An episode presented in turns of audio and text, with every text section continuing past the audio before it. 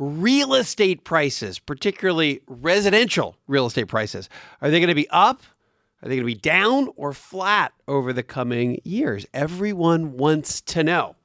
And it depends on a variety of factors interest rates, work from home, work from anywhere, internet connectivity, and actual speed of the internet, the supply of housing, demand, all to answer this question. Should I stay or should I go? Should I rent? Well, it depends on the market and the geography and all the above. And where do we see housing prices? Today, we'll try to answer that. Are they up, down, or will they stay flat? I'm Wes Moss. The prevailing thought in America is that you'll never have enough money and it's almost impossible to retire early. Actually, I think the opposite is true. For more than 20 years, I've been researching, studying, and advising American families, including those who started late, on how to retire sooner and happier. So, my mission with the Retire Sooner podcast is to help a million people retire earlier while enjoying the adventure along the way. I'd love for you to be one of them. Let's get started. What are the two biggest markets in the United States, economically speaking? And the answer, pretty simply, is the US stock market and then real estate. But residential real estate doesn't get quite the coverage. There's something about it. And I think it's just because stock prices move every single day. So they create their own news cycle. And you hear about investment successes and failures, and they happen quickly. So it's easy to cover. So if you think of, if we look at it from a who gets the coverage? It's the, the stock market. The stock market is the Kardashian of the finance world. They're always on the front page, always fascinating, always on the cover. And then the housing market or real estate, even though everyone cares about it and everybody knows it, because it's not minute to minute to minute, it's kind of like a B list celebrity. It's kind of like if the market were the Kardashians, the housing market, or the stock market where the Kardashians, the housing market might be Jenna Fischer, who is the who is from The Office. So she's almost a list, and but maybe not on the cover of every magazine like the Kardashians. Uh, if you don't know, uh, Jenna Fischer is she's very cool and probably on her way to being a list, but was the best analogy I could think of. So with that, I want to cover real estate today, and it's it's prompted because. I, of course, get questions all the time about real estate, but I had a couple that I've worked with for a lot of years. They used to live in Atlanta that lives in LA now, and they've been uh, renting a place for a long time. And they've been kind of looking at, hey, wait a minute, when's the housing market going to correct or drop? And then I want to go buy. Then they want to go buy a place. So it's it's the question that we all have around timing. And when you're talking about timing, you're thinking about where a price is headed. So I wanted to kind of get through this concept of whether housing we see housing going up or staying flat for a while or going down. And we've just gone through a year where housing has had its biggest jump in the record of the Case Shiller Home Price Index. Now, Case Shiller only goes back to the late 80s, but still, since the 1980s, almost a 15 full percent housing jump is the biggest jump we've seen in the history of keeping track. And arguably, with the housing market as big as it is, think about the jump in 15% of a multi trillion dollar market is enormous. The question is, where do we go from here? Because we just lived through this very, very disruptive period of economic time. It hurt some prices and it really lifted some prices. And when it comes to housing, that was a big part of the lift conversation. Now, first of all, let's take a look at a stock of these the markets that we were just comparing as we opened up the podcast today. And then what's the total value of the, the US stock market? Well, if you look at every single stock, this is all the big stocks on the on the S&P 500 and then all the OTC companies, so small companies, everything that's not listed in the S&P 500, you get this just whopping number of almost 47 trillion dollars. Now remember, obviously that changes every single day with the markets. But if you look at the S&P 500 and you go to the main general market that we look at in the United States, the S&P 500 value is about 36 trillion dollars. So we're going to start there and assume that the US stock market, the biggest 500 companies that get the most press and the most coverage, the most prominent, the most well known, 36 trillion dollars. Interestingly, if you take, and Zillow did this exercise very recently and just published this through uh, in 2021 essentially bundled together all home prices in the United States. And we have all been on Zillow and it gives you a zestimate about what your house is worth, your neighbor's house. And they put it together in one bulk basket, if you will, to give the total housing stock in the United States. And that number, interestingly, came out to almost exactly what the US stock market is for the S&P 500. $36.2 trillion for the value of all homes. Again, your home, my home, and our neighbor's home. Over the past year, and this is for really just through 2020, and we saw this massive drop in housing prices for a brief period of time and then this huge rise in housing prices we have seen the value of housing stock together in aggregate go up by two and a half trillion dollars, two and a half trillion dollars over, let's call it the past year or so. That's a 7% increase. Now, that, that was from Zillow adding all the aggregate houses together. Now, the Case-Shiller Home Price Index that you'll hear that gets reported once a month is a little bit different. It looks at more recently sold housing transactions. So it gives you an eye on what houses are selling for and it and it backs it into an index. It gives us the Case-Shiller home price index. It's not a value of all homes. It gives us a baseline in how much housing prices are changing. If you look at a more recent number the Wall Street Journal just published as of April home prices and again we don't get this data daily and it's very much lagging but if you look from April of 2020 to April of 2021 that's where you see this 14 to 15% gain in the Case-Shiller home price index. Two separate ways of looking at it, but I like the, the way that the Zillow study equates housing in aggregate in the United States. And if you think about it, housing is so important to your balance sheet. For most families, you're going to look at, particularly those looking at retirement or early retirement, you're going to have something saved and invested, typically in markets, stock market, bond market, publicly traded. You may have some private equity or private assets, and then you're going to have real estate. Now, that could be commercial or rental real estate, but a huge part of the American balance sheet is the value of your home. So I really like the way Zillow aggregates all this data.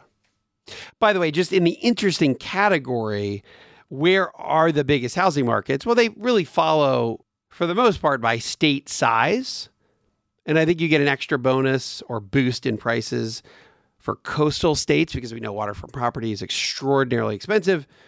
So it's no wonder that California is number one. Aggregate housing prices of 7.8 trillion.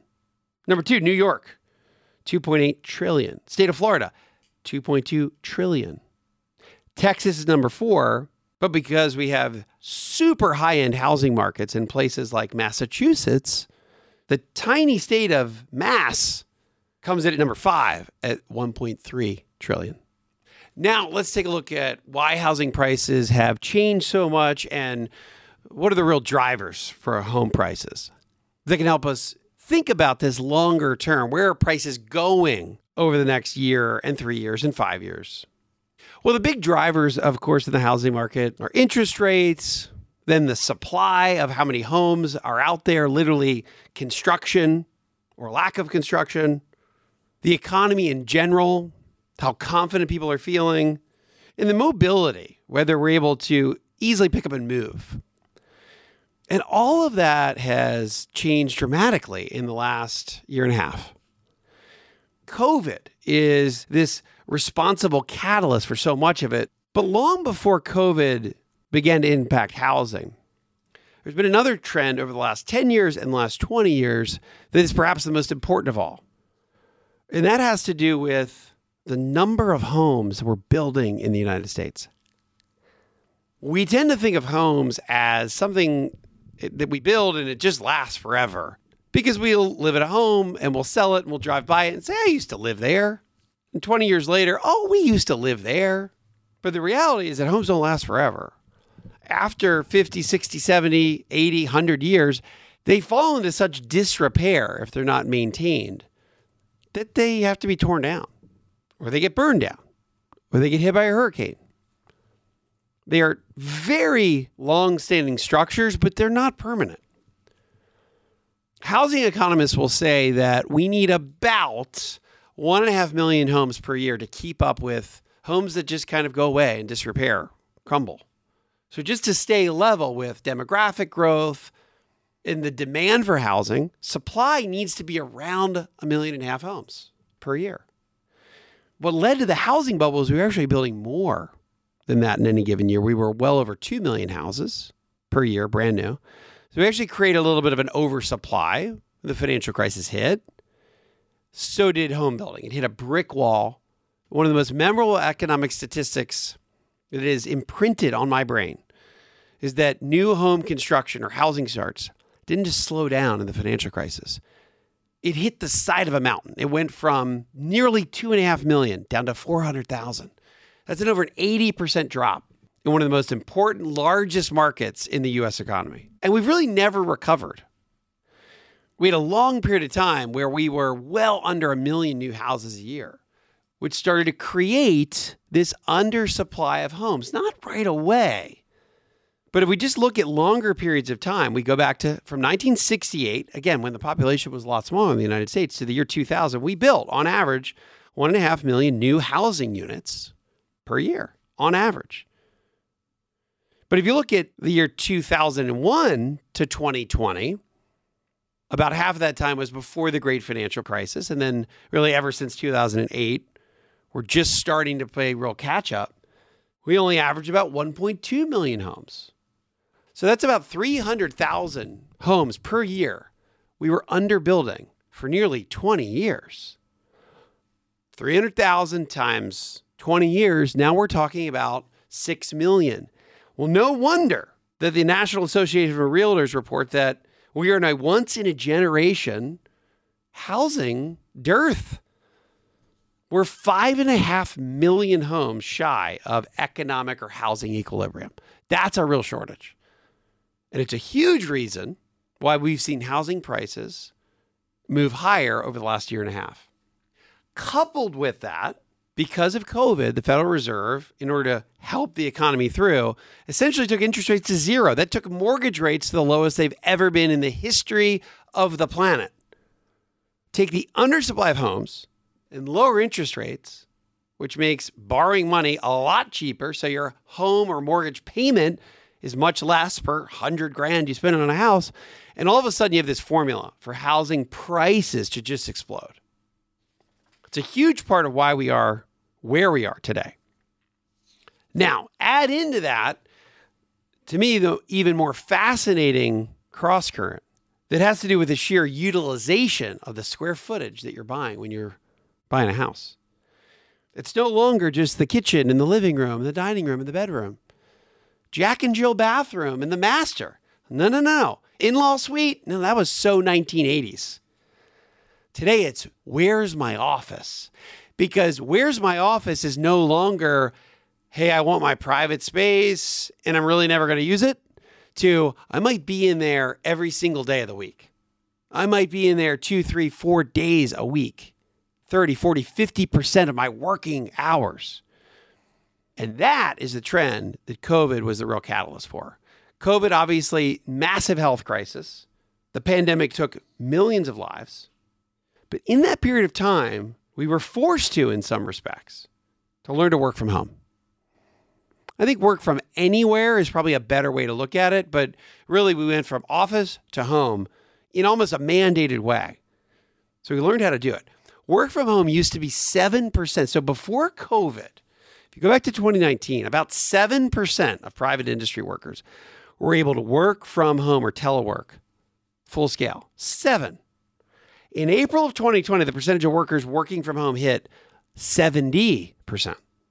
Think about that. We went from 7% to 70%. It's a, it's a seismic shift.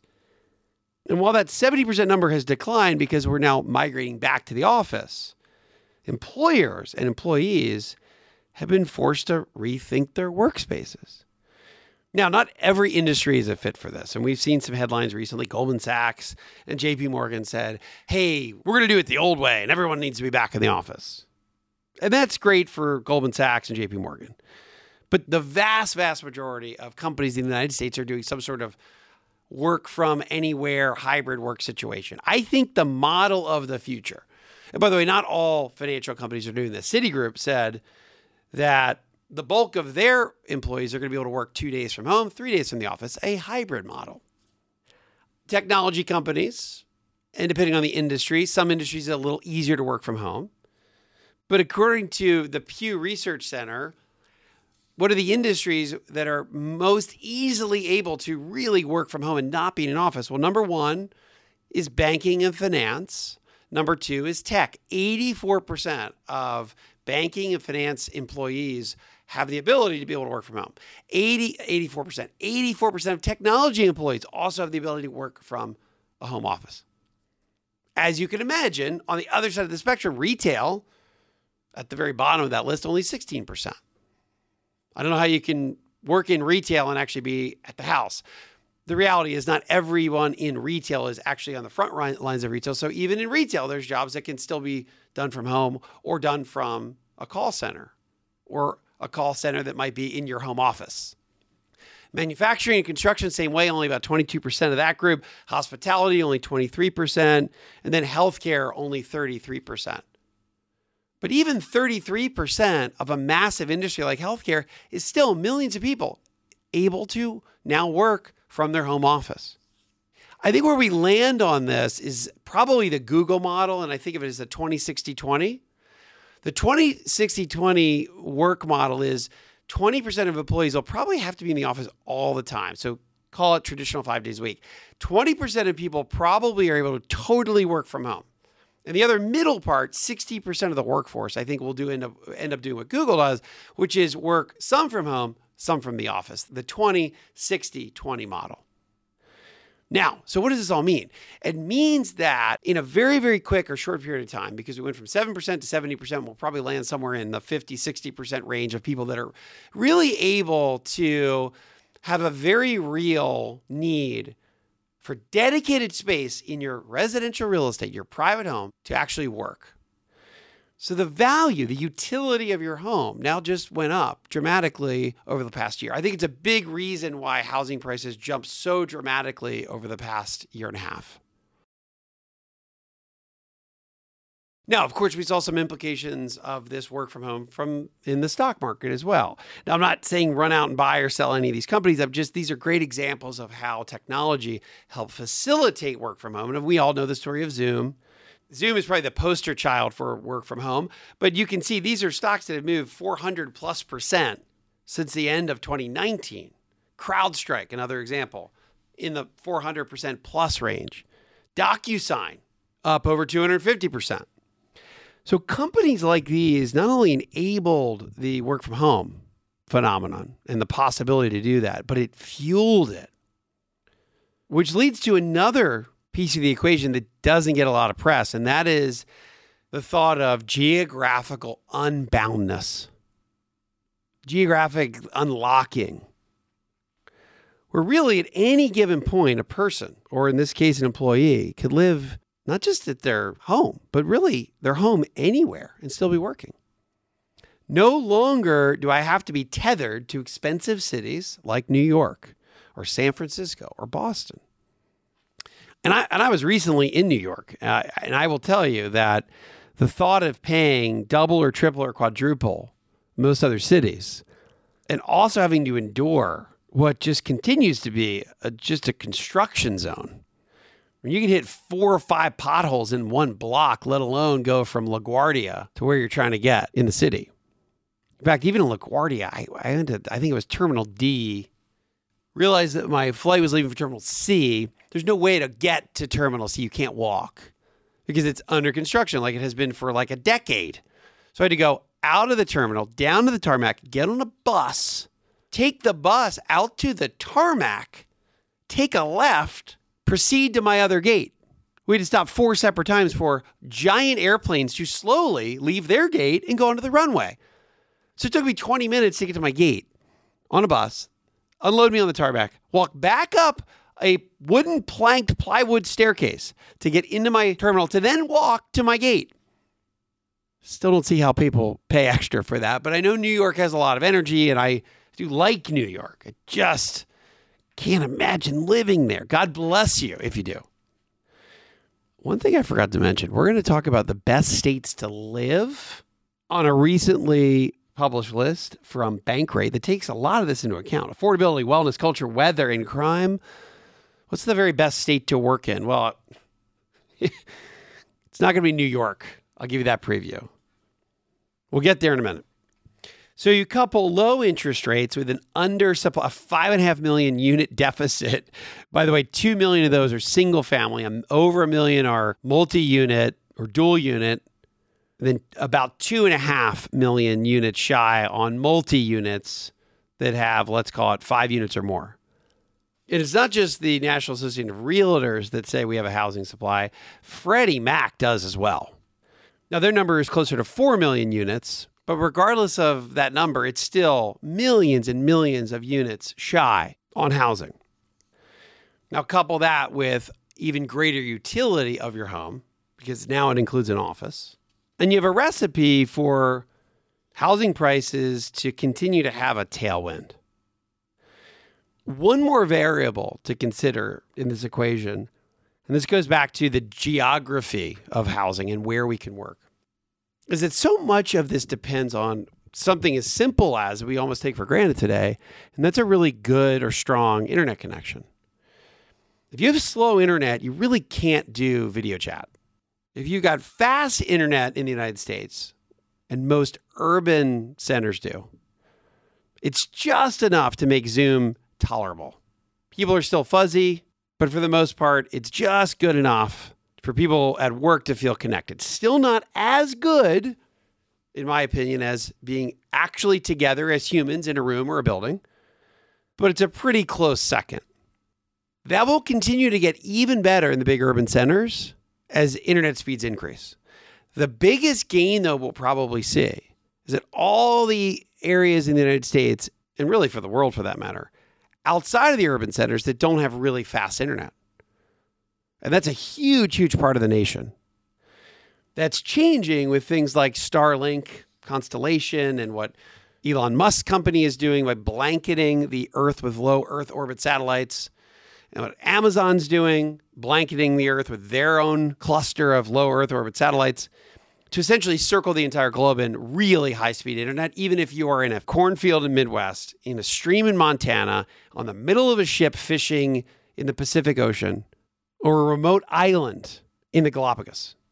Over the next several years, as internet speeds get fast everywhere, we're going to see even more of that geographic unlocking. Again, that's going to impact housing prices. I'm going to put this all together in a minute. But first, let's talk about what housing prices do typically relative to general inflation.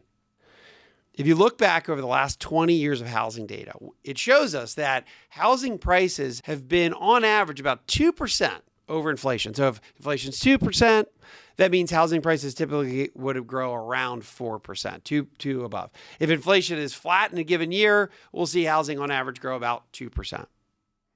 You know, we've had some anomalies during the housing crisis. Housing prices fell dramatically, certainly not above inflation, well below. And in the last year and a half, housing prices have jumped dramatically higher than inflation. I think where we're headed over the next three to five years, where we're still not going to be able to catch up with the undersupply of housing, we're very likely going to fall somewhere in between the recent rise we just saw and our historical 2% above inflation, probably somewhere in the middle. Let's call it 3 to 4% above inflation. So we have inflation at 3%, 4% above that would be 7% for housing in a given year. If inflation's 2%, 2 or 3%, we could see housing prices rise 4 or 5%. So there's no perfect answer here. But I think the trend over the next several years will be housing prices above their 20 year historical trend, which has been around 2% above whatever inflation is. Of course, I think this has all sorts of implications for home supply companies and do it yourself retailers. But the question here we're trying to solve today is what's the value of your home today? And is it going to be up, down, or flat over the next several years? So you have all these cross currents that impact housing, and most of them are tailwinds. Perhaps the biggest tailwind, the undersupply of homes. That's not going to get fixed anytime soon. Many years before builders are able to catch up with that four or five million homes we are lacking for economic equilibrium. You maybe have said, hey, we can get a lot of money for our house today if we sell it, but then where are you going to go? Because everything else is expensive as well. And there's very little inventory. We're at one of the very lowest levels of inventory relative to population and demand than we've ever seen. That undersupply of housing is going to continue to put upward pressure on residential prices for really the next several years. Home now really becoming a long term place to also work, also tailwind for home prices because it makes the home not just the home, but the home plus an office. Now, the unlocking of geography, going from 4 billion people that have high speed internet to 8 billion people that have high speed internet, meaning that now you can work from everywhere, including the top of a mountain to the middle of a lake. I think that's going to take some pressure off the real urban city centers because you don't have to live there anymore. And it's going to put a tailwind on prices for more desirable locations that are near the water, better climates, higher or better quality of life that you can also work from as long as you have high speed internet. I think this is a real tailwind for lower cost, lower tax states. I think this will exacerbate the move from the north of America, particularly the Northeast, which are also higher tax states like New York and New Jersey, to lower tax states with higher or better climates like Tennessee, like Florida, like Georgia. Now, headwind for home prices will be rising interest rates interest rates really can't go a lot lower than where they are today. So that means mortgage rates will likely rise over the next several years. That's going to put some downward pressure on housing prices. So, not every piece of the economic pie here points to higher prices. Put it all together, and I think the general, whether we're talking about up, down, or flat, I think there are very few places in the US that are going to see housing costs go much lower, at least anytime soon. Sure, there'll be pockets and neighborhoods where housing prices fall. But in general, I think housing prices moving materially lower in the vast majority of places in the United States is somewhat off the table. Where we're going to likely see more flat to in line with whatever inflation is, meaning, hey, 2% inflation, housing prices up 2%, similar. Let's call that flat. I think that's the higher cost tax states where people are still moving out of call it New York, New Jersey, most of California that's not on the coast. Those are higher cost states where people are, are moving from for economic refuge in a lot of cases. Couple that with higher interest rates, and we could see relatively flat home prices. But for the majority of the nation, most states and most geographies, the city, the suburbs, and even outside of the suburbs, I think you're going to see slightly faster than trend home price appreciation over the next several years. So instead of 2% above inflation, maybe 3 or 4, maybe 5%. Until we get the housing undersupply problem corrected. One more thought around housing prices. I constantly getting the question from families, when's the market going to crash? And again, totally logical question because we've seen this huge rise. I look at all this objectively and all the different data, the inputs and the ingredients in this housing soup or stew, if you will, and I just don't see a overall general crash in housing prices coming unless we go into some sort of massive recession that could always happen for a variety of reasons. We just saw one with COVID. But as long as we don't have an economic disaster, for the very most part, housing prices in the United States will continue to be, and this is just my opinion on this, flat to above trend.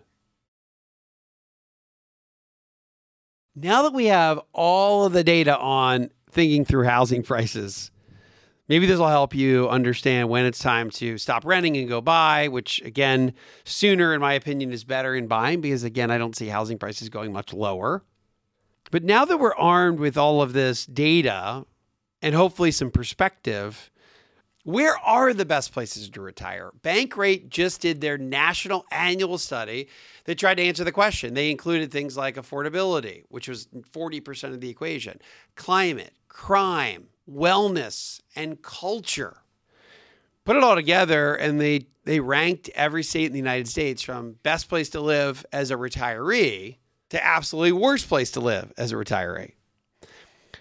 I'm not going to go too deep into the methodology, but before I even take these lists seriously, I do look at the appendix first just to see if I agree with the inputs And I thought the inputs were valid here.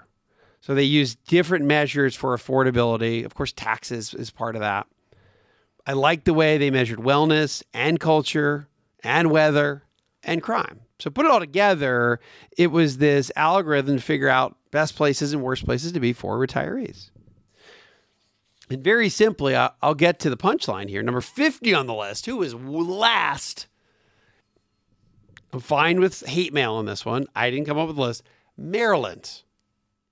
Maryland, dead last on the list. Worst place to be as a retiree. Again, it's expensive. There's been a lot of crime. The weather isn't necessarily all that great, I guess. But this is Bankrate's list, not mine. By the way, I did I talked about this on Money Matters as well, my radio show, and got the most scathing piece of hate mail. It was a hate mail not for the show, but for the state that's number 1.